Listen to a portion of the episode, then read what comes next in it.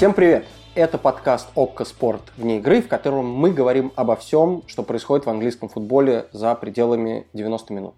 Меня зовут Ваня Калашников, на связи со мной Даша Конурбаева. И, честно говоря, сегодня мне хочется говорить скорее об игре, чем о футбольной культуре, потому что пауза на матче сборных, кажется, тянулась какую-то прям целую вечность. Даша, вот ты насколько была рада возвращению АПЛ? Я была очень рада возвращению АПЛ. Всем привет, кстати. А, и более того, у меня какой-то получился достаточно вальяжный уикенд. У меня всего один матч на этих выходных. Я в воскресенье приехала в Ливерпуль отработала матч Ливерпуль-Лестер, о котором мы будем много сегодня говорить. И когда все закончилось, я была уже готова, что вот завтра снова в бой, а уже нет, уже завтра был понедельник, и как-то теперь ждать следующих выходных. Поэтому, да, Слушай, на этом фоне такой... жалобы Клопа и Гвардиолы на, на интенсивный график звучат очень смешно, потому что ты говоришь, у меня был всего один матч на выходных, в то время как у всех футболистов тоже всего один матч. А у тебя, конечно, обычно два, а иногда бывает и ну, три. Ну, я не играла, я не играла в международный перерыв, и я, у меня нет э, Еврокубков в этом сезоне, потому что на них ограниченное количество журналистов, поэтому мимо Лиги Чемпионов и Лиги Европы я тоже пролетаю. Так что я, в общем, такой... Эм, нет, ну с Бернли я не хочу себя сравнивать, ну какой-нибудь Эвертон, да, который играет, в общем, в недельном цикле и вполне расслабленно себя чувствует. Слушай, но я так понимаю, жалобы на график все еще продолжаются, да? Вот я думаю, ты имела какую-то возможность послушать э, тренеров, которых которых перед матчем, а именно Роджерса и Клопа, было довольно много травмированных, и они наверняка всю эту тему поднимали опять и что-то по этому поводу говорили. Мне кажется, мы на прошлой неделе с тобой это обсуждали, что Ливерпуль как раз с Сашей Гриновым, когда мы приглашали, что Ливерпуль и Лестер две самые постаравшие команды. Я не очень сильно хочу к этому возвращаться, тем более, что меня после матча Брэндон Роджерс даже одернул за такие вопросы. Я спросила у него в контексте, ну, как вы относились к тому, что в медиа именно нарратив был о том, что вот Лестер, возможно, возможно, фаворит, потому что у Ливерпуля слишком много травм. И Роджерс прям так, э, в общем, достаточно злобно говорит при всем уважении, но я не считаю, что это правда, что не нам, э, в общем, говорить тут и кому-то жаловаться перед нами на травмы. Так что действительно команды две пострадавшие, и тем более, что Ливерпуль еще потерял э, Наби Кейту в этом матче. Это, мне кажется, было главное, о чем все переживали в воскресенье. Будет ли еще одна травма или нет. Но вот одна травма случилась, э, и действительно Клоп э, выдал такую гигантскую тираду о том, что премьер-лига нас убивает, о том, что если мы продолжим играть в таком режиме, то к концу сезона у нас не останется ни одного живого игрока. Ливерпуль действительно не повезло, потому что они в среду играют дома в Лиге Чемпионов, а в субботу у них стоит утренний матч в 12.30 уже в АПЛ. То есть получается сколько? Да, это же главная там... претензия была, вот что такие матчи надо двигать после Еврокубков, который назначен на утро субботы. А, и опять этого не произошло, да? При этом мне непонятно, что премьер-лига двигает матчи как хочет. Тот же самый матч э, Ливерпуль-Лестер изначально стоял в расписании на середину дня субботы. В итоге за 10 дней до игры его перенесли на вечер воскресенья, что смешало планы, ну да, не 60 тысячам болельщиков, а всего лишь там пару десятков журналистов. Но, конечно, это было обидно и не очень приятно. Я на прошлой неделе разговаривала с подругой, которая работает в АПЛ, и она мне по секрету, в общем, сказала, что в этом сезоне лучше какие-то там билеты, отели и планы не про... на матчи, пока у нас нет фанатов, лучше это все не делать и не реализовывать раньше, чем там четверг-пятница перед туром, потому что по пятницам АПЛ встречается, и по пятницам у них начинаются какие-то там движения массы, они начинают что-то переносить. И вот, э, учитывая ярость Клопа, я уж не знаю, хотя уже об этом говорил и Сульшер пару недель назад, когда точно так же они были в такой же ситуации, они играли в среду и попали на утренний киков в э, субботу. И это, конечно, не здорово, особенно если матчи в Еврокубках выездные, да и какие бы ни были матчи в Еврокубках, все равно, конечно, это все не очень здорово. Тем более у нас еще грядет э, декабрь, когда перед там, ну, рождественский сезон, естественно, плюс в декабре будет несколько матчей в середине недели. В общем, посмотрим, но большие тренеры ругаются. Клоп был очень яростен после матча в воскресенье, настолько, что когда он давал интервью Скаю, он еще там и про неназначенный пенальти говорил, и он еще говорил и про травму Кита, соответственно.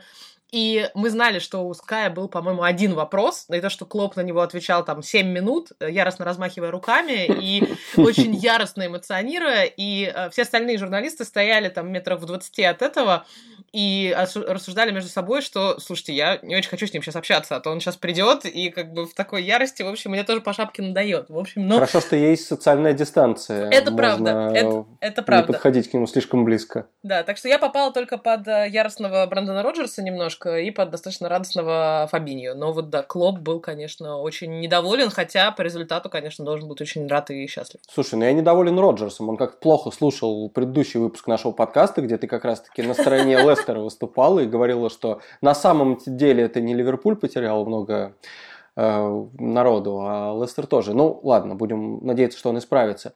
Слушай, ну, несмотря на то, что Клоп был злой, результат для него абсолютно идеальный. Он э, победил, собственно, лидера премьер-лиги, и пусть Ливерпуль по итогам тура формально не на первом месте, но, по крайней мере, делит с Тоттенхэмом по количеству набранных очков. Это эту строчку, а главное, что у Ливерпуля продолжается совершенно феноменальная серия без поражений на Энфилде, которая насчитывает 64 матча. Знаешь, такими сериями всегда интересно, как они начинаются. В смысле, какой был последний матч поражения, и это, как всегда, вот каждый раз, когда я такие вещи проверяю, это не оказывается какой-то, знаешь, какое-нибудь заслуженное там поражение от Манчестер Сити, например. Это какая-нибудь типа Астон Вилла, то есть, вот, или что-то, вот, или что-то такое, что или Кубок Англии. Астон Вилла тогда еще даже в премьер-лиге не было в тот момент. Это был апрель 2017 года, и они проиграли Кристал Пэлас. Угу. И два мяча забил Кристиан Бентеки в бывшей команде. Ну, матч, который, видимо, лучший его в жизни за пределами Ливерпуля. Мне кажется, если вам дважды забивает Кристиан Бентеки, то после этого, играя, играющий за Кристал Пэлас, после этого надо пригласить, да, не знаю, священника на стадион, э,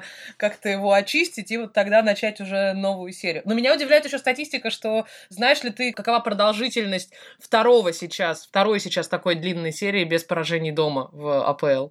Не, даже не представляю. Там порядка то ли 3, то ли 4 матча у кого-то из клубов. То есть это не, не формат там 15 или 20, а это вот действительно там 3, по-моему, матча без, э, без поражений. Понятно, что это только АПЛ, но это феноменальная, конечно, история. И как они это удерживают, особенно как они удерживают это сейчас без болельщиков, для меня очень удивительно. Да, вот это самое интересное, ведь э, первая заметная статистическая характеристика вот этой новой реальности без болельщиков – она была в том, что уменьшился процент домашних побед и вообще э, процент очков, которые команды берут дома, потому что немножко все по-другому теперь функционирует. Сейчас он более-менее возвращается в норму, то есть видимо, это сами уже игроки, что ли, понимают, что вот если мы играем дома, то мы сильнее, хотя я до конца не понимаю, как это работает, и сами они не могут это объяснить, но тем не менее. Вот интересно даже, чувствуется ли тебе хоть как-нибудь атмосфера стадиона, когда ты присутствуешь на нем, там почти никого нет. Я вот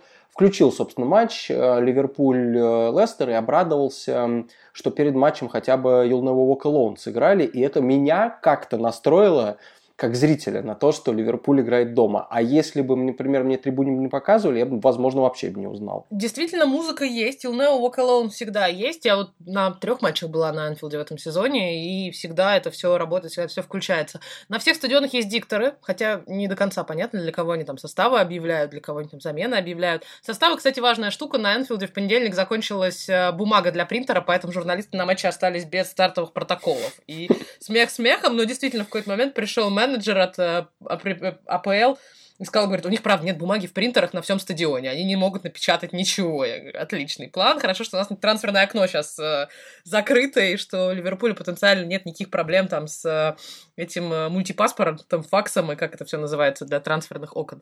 А, действительно, музыка играет, а музыка начинается причем за час до, стади... до начала матча, и это прям крутится из колонок, ну, как всегда на стадионах, да, вот как болельщиков э, как-то развлекать этим всем. И поэтому мне кажется, что сильнее всего бьет, э, конечно же, вот это отсутствие фанатов по тем стадионам, где всегда фанаты могут считаться большой силой. Тот же самый Энфилд, особенно в последние годы, с Копом, со всей этой фанатской трибуной на больших матчах, в общем, помогал как-то эмоционально все это переламывать. Я знаю, что многие наши коллеги, там, они говорят, что это все ерунда, и что это все такие метафизические штуки, и особенно те люди, кто специализируется больше по аналитике и по тактике, да, они, в общем, считают, что все эти там гостевые матчи домашние, это все, конечно, от лукавого. Но мне кажется, что это действительно работает во многих случаях. Сейчас, ну вот мы уже сколько, ну, почти полгода, ну, не полгода, с июля месяца, да, мы уже несколько месяцев играем в таком режиме, и, в принципе, клубы привыкают. Но мне кажется, что поначалу это сильно било всем по ушам, по голове, и никто не понимал, что делать без какой-то без какой-то поддержки, тем более, что у нас нет интершума на стадионах, то есть мы совсем в тишине играем. Ну да, это понятно. Ну, я думаю, игроки, в общем, довольно быстро освоились, потому что поняли... Сначала я даже читал, как кто-то говорил, по-моему, из э, Манчестер Юнайтед, что сначала им казалось, что это как тренировка, Угу. А потом, проиграв первый матч и увидев, что они реально потеряли три очка, они поняли, что нет, это не тренировка, что нужно как-то напрягаться, в общем-то, и поэтому довольно быстро перестроились, хотя, конечно, иногда без дополнительных звуков это действительно это звучит как тренировка. Слушай, я удивился, заметив во время матча Фулхэм-Эвертон, первое, наверное, на моей памяти взаимодействие, скажем так, болельщиков с футболистами вот в эту, соответственно, эпоху постпандемии. Ну, во-первых, должен сказать, что Крейвен Коттедж один из моих любимых стадионов или самый любимый в Англии вообще – конечно, выглядит совершенно печально, потому что там реконструируют трибуну, которая прямо к Темзе примыкают, прямо во время матча. То есть понятно, что ее нужно реконструировать, и в этом ничего плохого нет. Но когда камера пере, переходит с поля, где, в общем, Фулхам и так играет довольно печально, да, особенно когда пенальти они бьют там совершенно катастрофически, и камера берет план этой строящейся трибуны, ну, кажется, что вообще будущего у Фулхэма нет никакого. Мне интересно, действительно ли они прям строят стройку во время матча с точки зрения шума, ну, то есть там паяют ли они там какие-то сваи или что там можно паять, так что они заглушают все. Знаешь, я думаю, это с точки техники безопасности нельзя делать, потому что если оттуда ну, что-нибудь да. упадет на голову футболисту, тогда футболисты в касках должны были играть. Вот, и что-то, что-то такого типа, вот, поэтому я думаю, что нельзя строить. Но какой-то строитель там нашелся, он спустился, вернее, он залез на леса, э, помахал Ришарлисону, и Ришарлисон кинул ему свою футболку после матча. И самое смешное, что он, строитель сам был в оранжевом комбинезоне, и Эвертон как раз в оранжевой выездной форме играл, так что ему идеально подошла к его оранжевым штанам оранжевая футболка Эвертона. Мне кажется, это здорово, особенно учитывая, что это именно шло от футболиста к болельщику, а не в обратную сторону, потому что в чаше стадиона все проверены, а вот если что-то снаружи начали бы кидать внутрь, то там был бы риск заражения коронавируса и всего остального. А так, в общем, есть надежда, что все будет хорошо. Ну да, какие-то болельщики есть, какие-то вот они там появляются и пролезают. Болельщики, кстати, всегда есть вокруг стадиона, они так подходят, человек по там 10-15, ждут, пока клубы будут уезжать там, чтобы помахать автобусом или машинам, потому что сейчас очень многие на домашний матч на своем личном автотранспорте приезжают.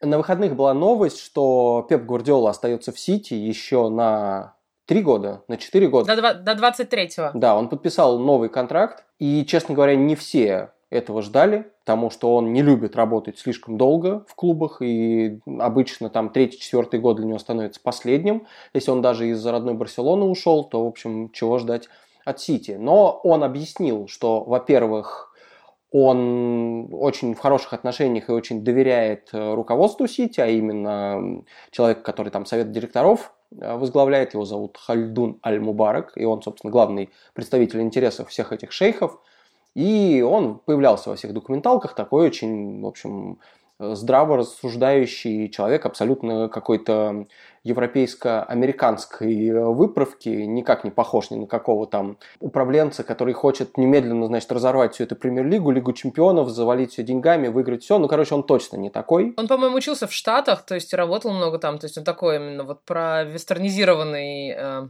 шейх, да, и житель Ближнего Востока. И говорят, его усилия помогли Сити вот этого бана избежать от УЕФА главным образом, поэтому, конечно, видно, что это довольно мощный управленец. И вот он уговорил Гвардиола остаться. И что меня лично удивило, что Гвардиола чуть не первой фразой сказал, что он мечтает выиграть Лигу чемпионов. Ну, понятно. О боже, какой шок, какая удивительная новость. Да, да, да. Свежая информация, да. Но это было первое, о чем он сказал игрокам. Они держали в, в э, секрете эти переговоры. Угу. И, соответственно, игроки узнали об этом из прессы, что Гвардиола остается, а потом он как-то к ним спустил, он, по-моему, перед матчем подошел и сказал, «Э, мы, значит, Лигу чемпионов с вами должны выиграть.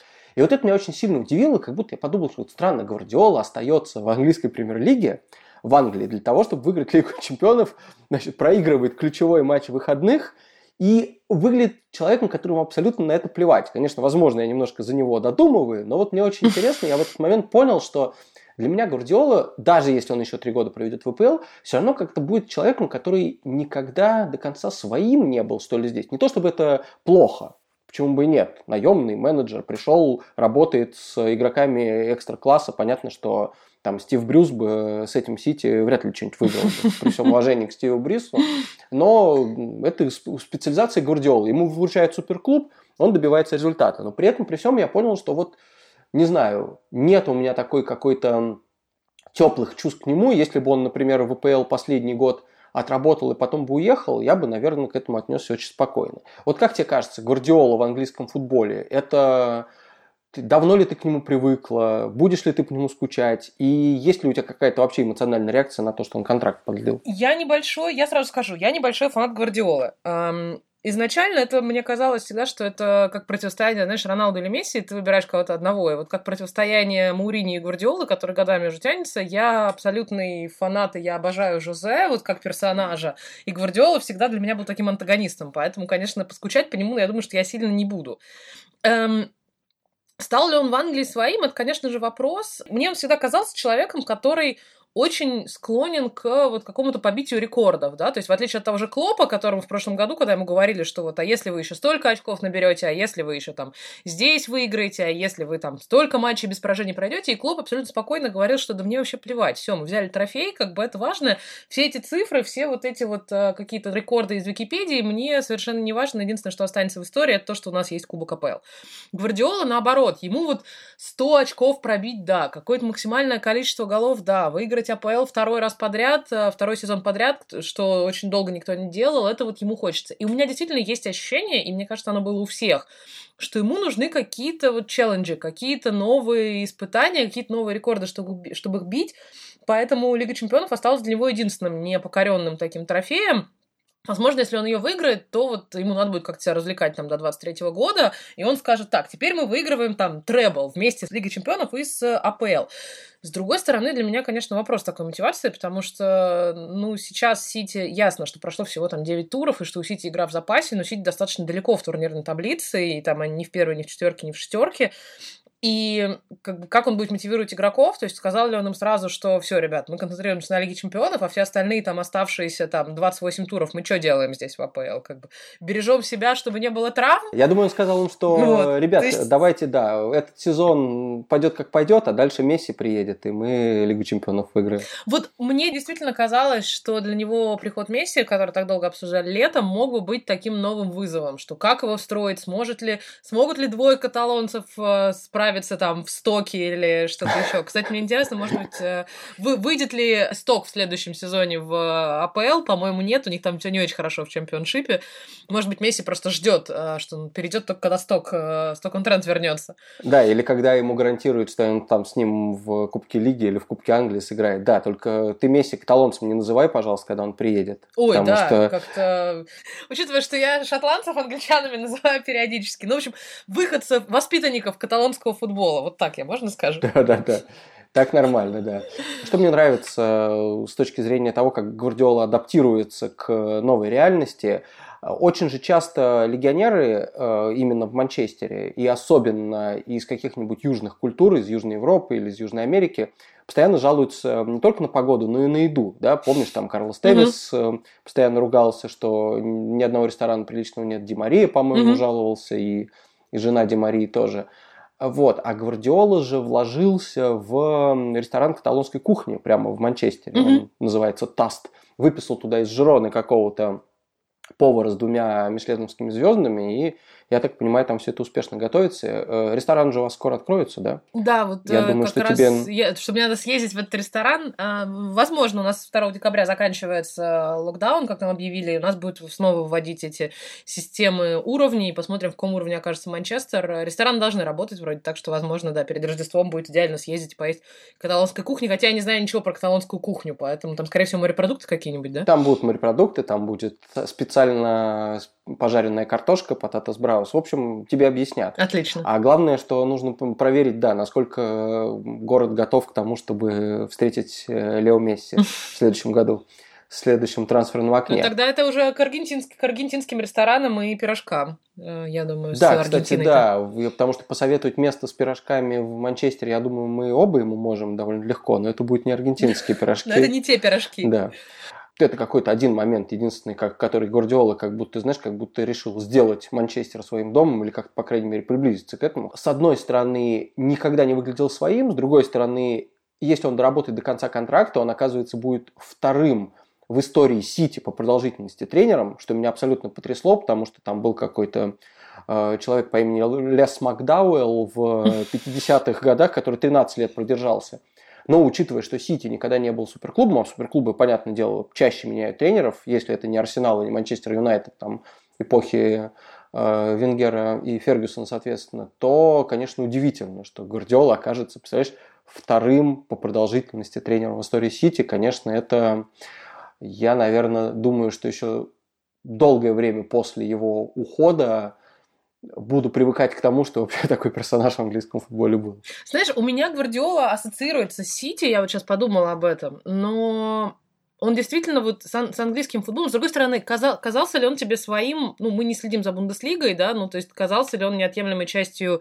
Бундеслиги, когда он тренировал Баварию? Знаешь, те же впечатления. Там тоже были какие-то моменты, что он, с одной стороны, что он из традиции как будто перенимает традицию побеждать, самую главную для его mm-hmm. работодателей, который когда приходит, но все остальное как будто вот немножко мимо. И вот эти вот э, моменты, которые не нравились э, болельщикам Баварии, руководству Баварии, например, когда он там поругался с доктором, который работал чуть ли не 25 лет и выгнал его из клуба, и вот э, они тоже в этом усмотрели, как будто он немножко против каких-то местных устоев и традиций идет, хотя это все, естественно, можно было бы интегрировать в его работу там. Ну, в общем, да, есть какое-то ощущение от него такого очень э, высококлассного топ-менеджера, которого за большие деньги приглашают на недолгий срок, чтобы он сделал свою работу, побил все рекорды, как ты говоришь, и уехал. У меня есть ощущение, что, может быть, просто АПЛ меняется, что сейчас э, такая эпоха, когда любому человеку извне, а все-таки Гвардиола, с учетом того, что он пришел сколько, 4 года назад, но это все-таки человек извне, он не британец, он, э,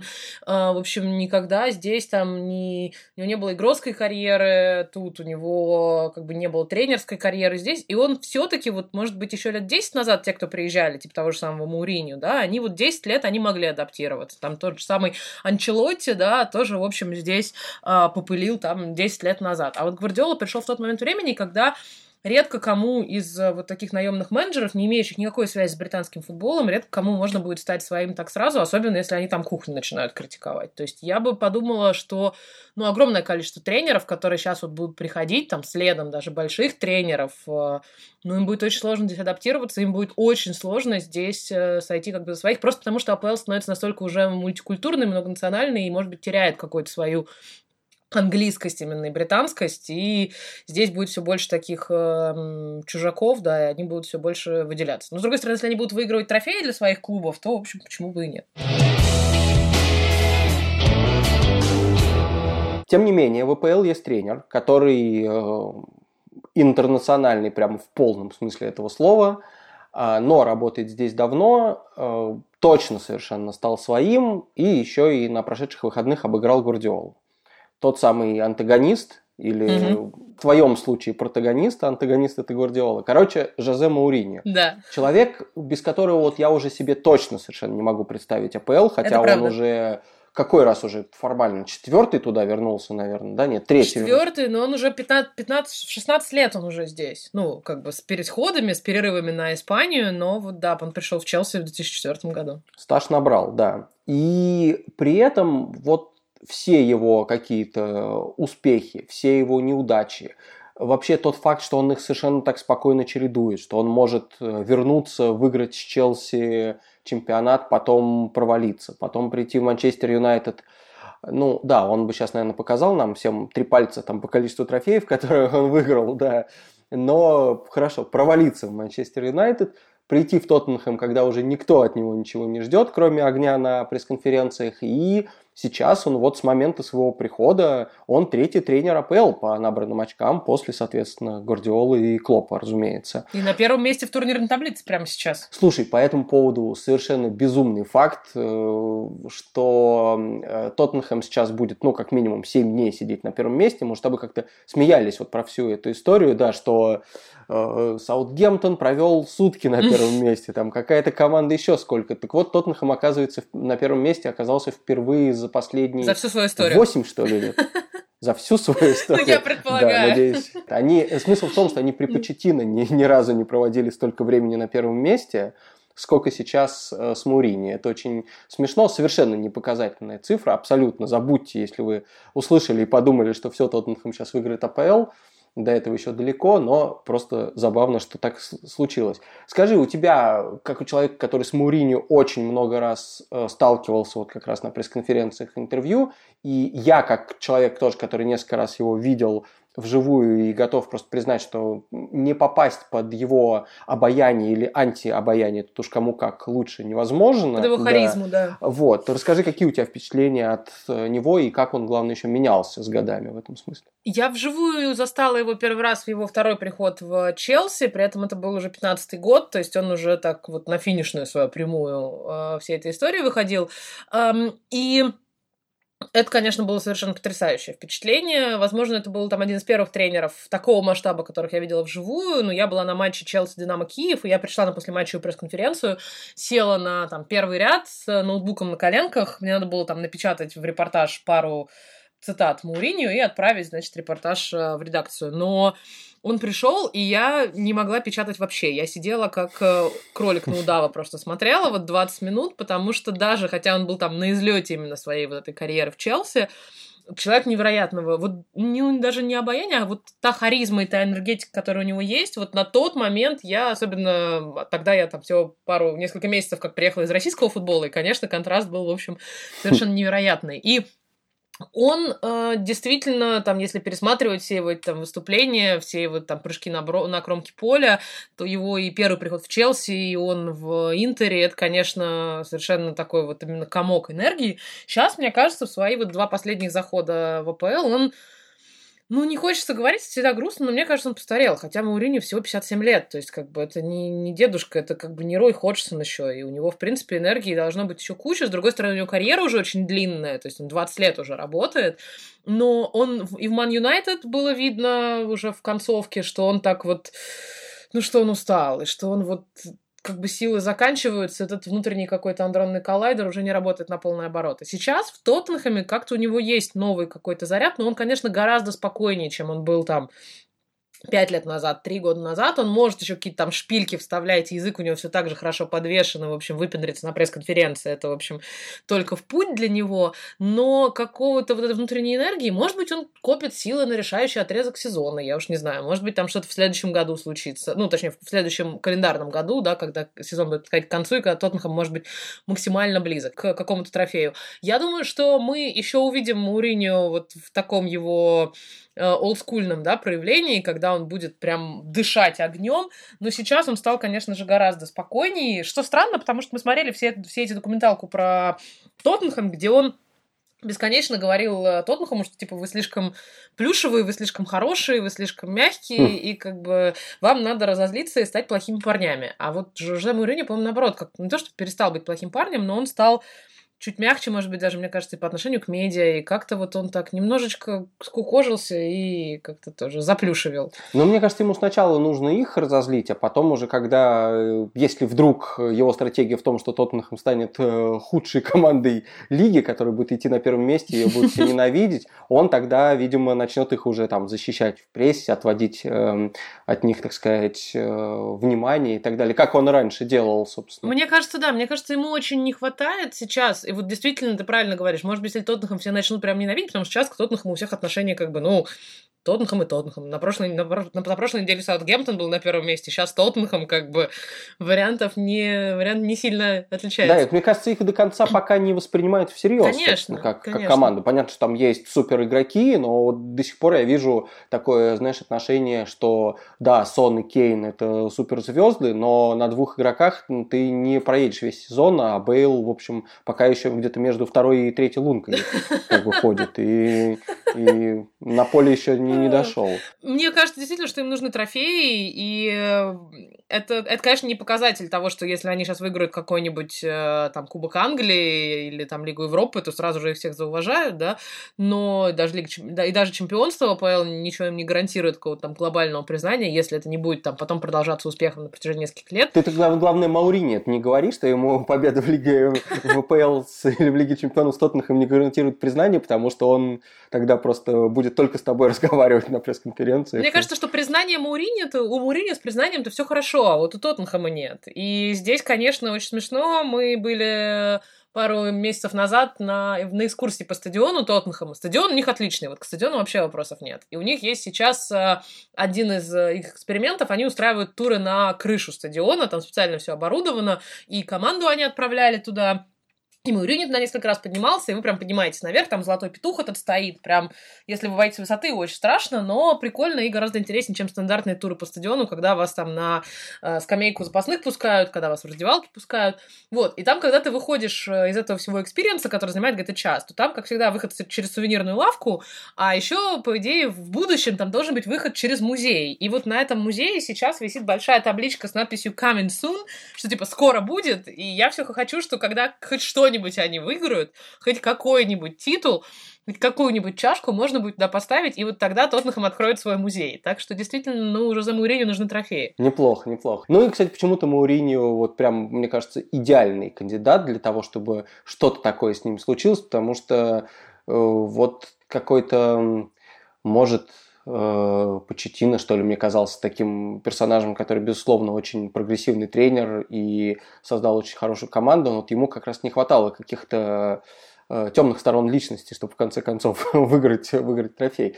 А Маурини, мне кажется, ему очень хорошо подходит пандемия, потому что как-то все, в общем, не, наверное, не концентрируются на нем, а он себе позволяет вообще все что угодно. Может, может э, позволить быть спокойнее. Может, там опять сейчас во время паузы он выдал такую цитату. Мне кажется, раньше на него бы набросились куда активнее. За нее он сказал, что он э, не хочет отпускать Бейла, Бена Дэвиса еще какого-то третьего игрока Тоттенхэма в сборную Уэльса, потому что там с ними работает тренер из Арсенала, помощник Артеты. Mm. Вот. И он говорит, я не, не доверяю. При том, что молодежный тренер Тоттенхэма, он работает со сборной Англии, насколько я понимаю, естественно, ну, другие тренеры точно так же, или тот же Артета точно так же могут сказать, что я не хочу отпускать своих игроков к тренеру Тоттенхэма, но ему такое просто в голову не могло бы прийти, он же не Мауриньо, вот, а этот, в общем, нашел повод зажечь, ну и учитывая, что он тоже с Дели Алли, видимо, практически окончательно поругался, а игрок, с которым он ругался весь год прошлый, Тангин Домбеле, наоборот, у него сейчас один из ключевых персонажей. Мне кажется, что Мауриньо вот реально способен на все. Я вот, честно говоря, от него жду в ближайший, там, не знаю, год, два, три, сколько он еще продержится, большего, чем от Гвардиолы, и очень хочу, чтобы он что-нибудь выиграл, чего-нибудь добился, а потом уже будь что будет. Я очень симпатизирую Мourinho, я хочу, чтобы у него получилось, но я хочу, чтобы у него получилось в следующем году. Дело в том, что у меня есть э, несколько близких друзей фанатов Тоттенхэма, и вот с одним из них, э, они, собственно, там все из России, что, конечно, отдельная история, как можно, живя в России, начать болеть за Тоттенхэм в какой-то момент времени. Это, в общем, надо быть максимально хипстером. Так вот, три года назад мы с э, моим нижегородским приятелем поспорили, что если Тоттенхэм в ближайшие три года выиграет любой трофей, то есть любой кубок или АПЛ, или там Лигу Чемпионов, Лигу Европы, ну, кроме какого-то там э, кубка, который на сборах они, да, могут разыгрывать там в Абу-Даби. Если любой трофей они выиграют, то я должна ему, в общем, ящик Сидра в качестве, в общем, проигранной ставки предоставить. Если за три года Тоттенхэм не выигрывает ничего, то ящик Сидра получаю я. Ящик Сидра я получила этим летом, была очень рада собой и Тоттенхэму. А, но вот на волне прихода, на волне Жозе Мауриньо, на волне возвращения Гаррета Бейла у фанатов Тоттенхэма немножко снесло крышу, и они так радуются тому, что есть какой-то шанс и позитив в будущее, что, в общем, приятель мне в начале этого сезона сказал, давай еще раз поспорим. Я говорю, ну ладно, давай, у меня будет через три года еще один ящик сидра, я не очень против. Он говорит, не-не-не, мы прям на год давай с тобой забьемся, и вот за этот сезон я чувствую, что мы что-то выиграем, там, Лигу Европы или какой-нибудь кубок. В общем, я жду, осталось там до конца сезона сколько там, месяцев 8, в общем, и вот, Жозе, в следующем году все что угодно. В этом году давай без трофеев, пожалуйста. Хотя, с другой стороны, следующий год будет его третьим годом, и вот тут уже вопрос обычно Жозе на второй, конечно, выигрывает, поэтому, может быть, мне придется отправлять э, ставку в Нижний Новгород. Слушай, ну мне кажется, все очень стройно получается. Смотри, в этом году ты выигрываешь трофей ящик Сидра. В следующем году Маурини выиграет АПЛ, а Гвардиола – Лигу чемпионов, которую он так хочет выиграть. Я думаю, мы всем все справедливо раздали. Мне кажется, мне кажется, да.